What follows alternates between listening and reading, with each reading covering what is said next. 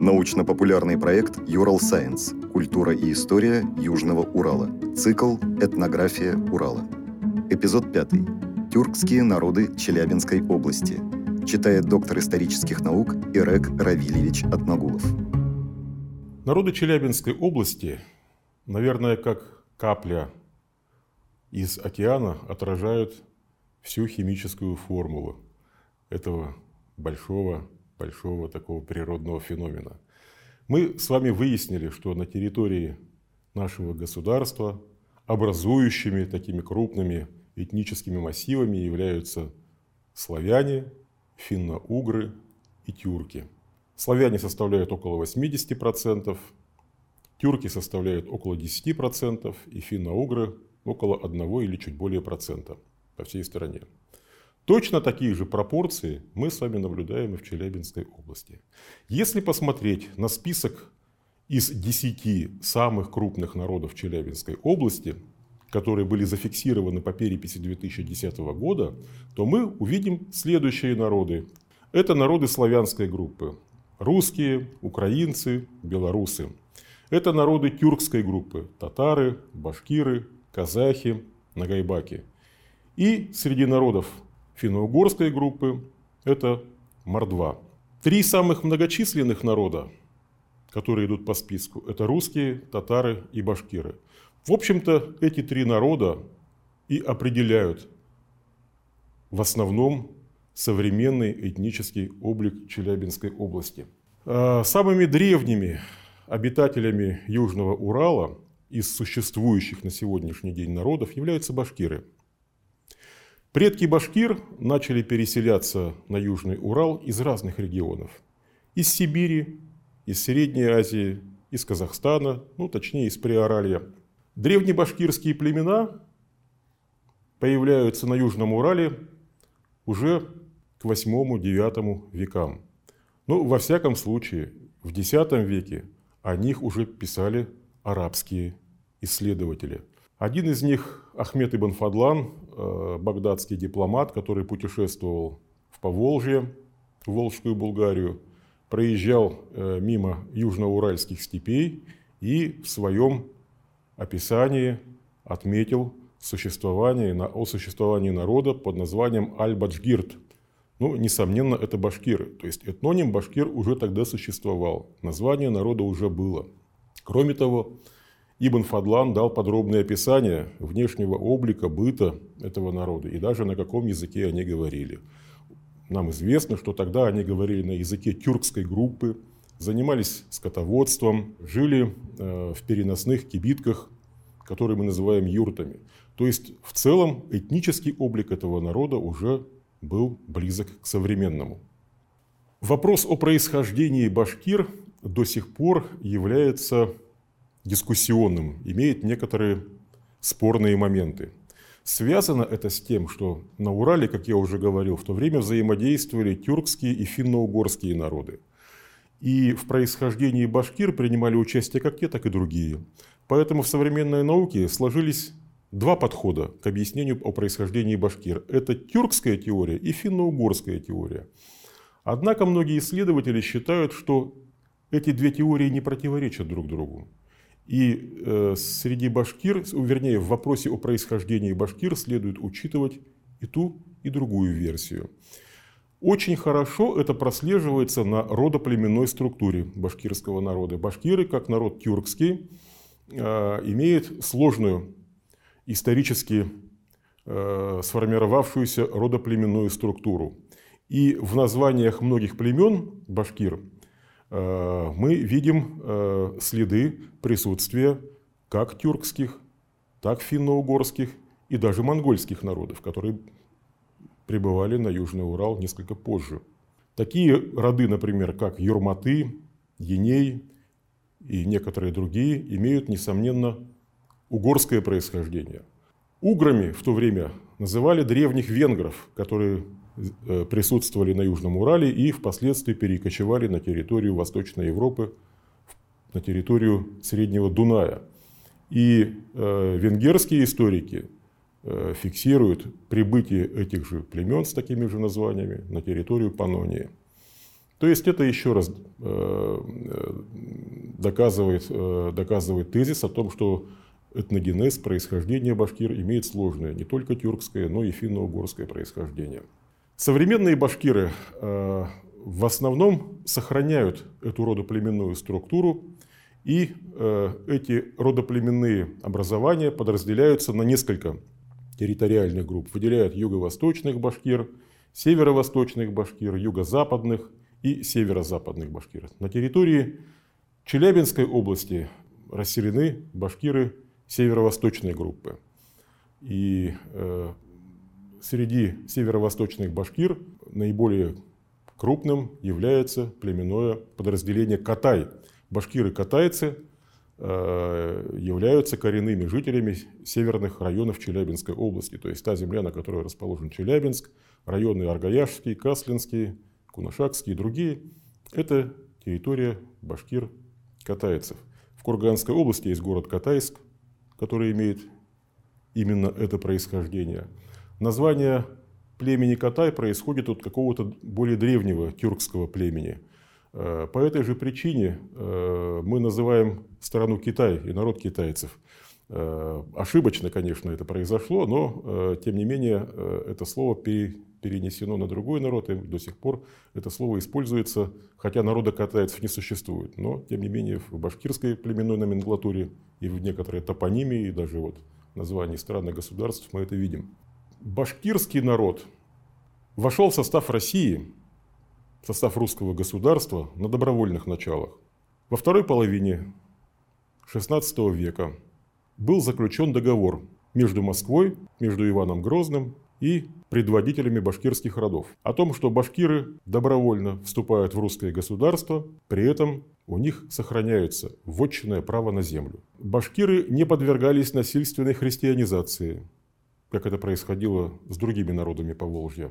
Однако события, которые, которые происходили в, восемнадцатом, в семнадцатом и восемнадцатом веках, сопровождались кровопролитными восстаниями башкирского народа. Ну, к сожалению, временные рамки нашей лекции не позволяют подробно остановиться на этом вопросе. Скажу, что все эти восстания прекратились к концу восемнадцатого века, уже при Оренбургской губернии, при первом губернаторе Иване Ивановиче Неплюеве, политика, политика насильственной русификации сменилась более мягким отношением к нерусскому населению. Неплюев всячески способствовал устранению этих противоречий. И с конца восемнадцатого, начала девятнадцатого века башкиры переводятся в сословие казаков, поскольку народ был вполне воинственный, хорошо. Башкирские мужчины хорошо владели конем, оружием, и за их воинские качества было определено их перевести в привилегированное казачье сословие. Было создано отдельное башкирское или башкиро-мещерятское войско, ну, с отдельными башкирскими и мещерятскими подразделениями. Башкиры-казаки проявили себя доблестно в различных военных кампаниях, в том числе и в войне тысяча восемьсот двенадцатого года, о чем сохранились предания башкирские. Во второй половине девятнадцатого века башкиры были выведены из казачьего сословия и переведены в крестьянство. Это отрицательно сказалось на демографии башкир, и демография башкир конца девятнадцатого и начала двадцатого века была отрицательной. Здесь сказались еще и войны, в том числе Первая мировая, гражданская война, в которой башкиры также принимали участие. И несколько увеличивается численность башкир, начиная где-то с тысяча девятьсот тридцатых-сороковых годов. Общая численность башкир в две тысячи десятом году в России составляла более полутора миллионов человек. Больше всего башкир проживало в республике Башкортостан. На втором месте по численности башкир стоит Челябинская область. То есть Челябинская область – это второй по численности башкир субъект в Российской Федерации. Именно на территории Челябинской области в тысяча девятьсот девятнадцатом году была образована первая башкирская автономия на территории Аргаяшского района, которая потом впоследствии была переведена в состав Челябинской области. Самые крупные группы башкир наиболее компактно сосредоточены, проживают на территории городов Челябинска, Магнитогорска, Миаса, Златоуста, Озерска, Копейска, а также крупнейшие группы по численности башкир расселены в Аргаяшском и Кунашакском районах. Много башкир также проживают на территории Сосновского, Саткинского районов, ну и прочих территориальных образований горнозаводской зоны. Вторым по численности народом Челябинской области после русских являются татары. Татары появились на Южном Урале в восемнадцатом веке. В процессе русской колонизации на Южный Урал переселялись вместе с русскими и другие народы. Татары, украинцы, мордва, чуваши и другие.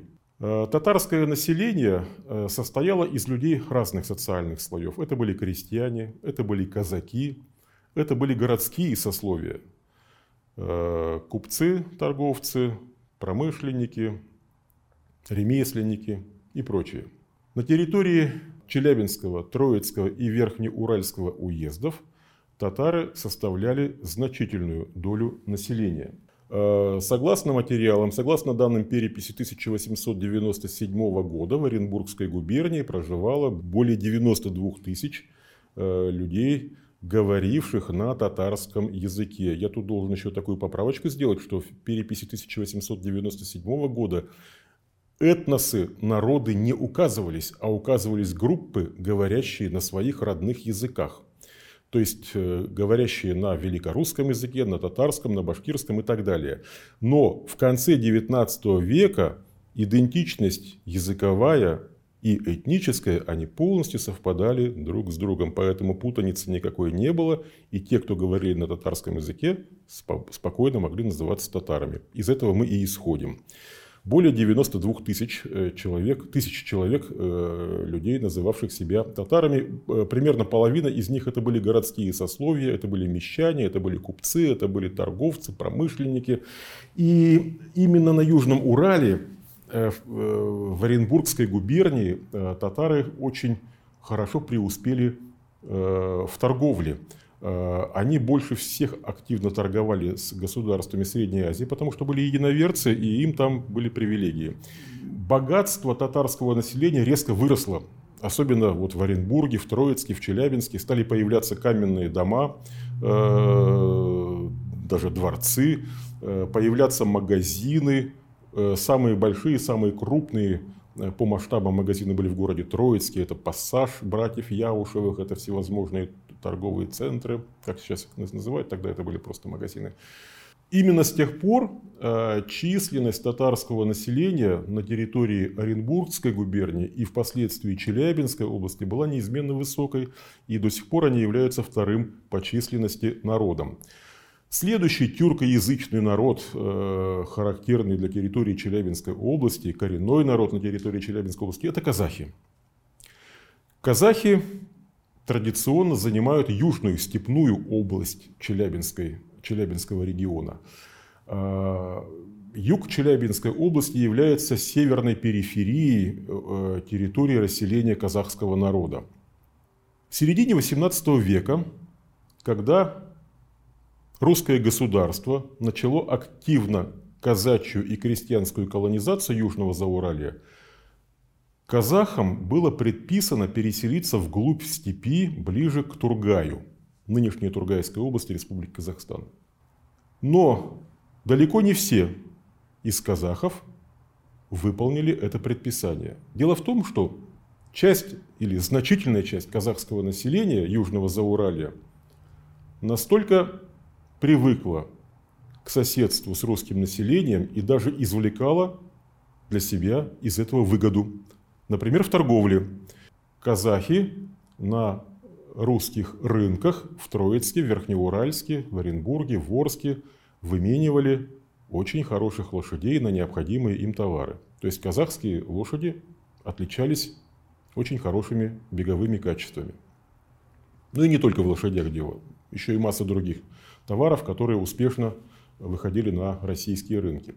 В результате этого в течение конца восемнадцатого и всего девятнадцатого века был, происходил процесс постепенного перехода казахов на оседлость.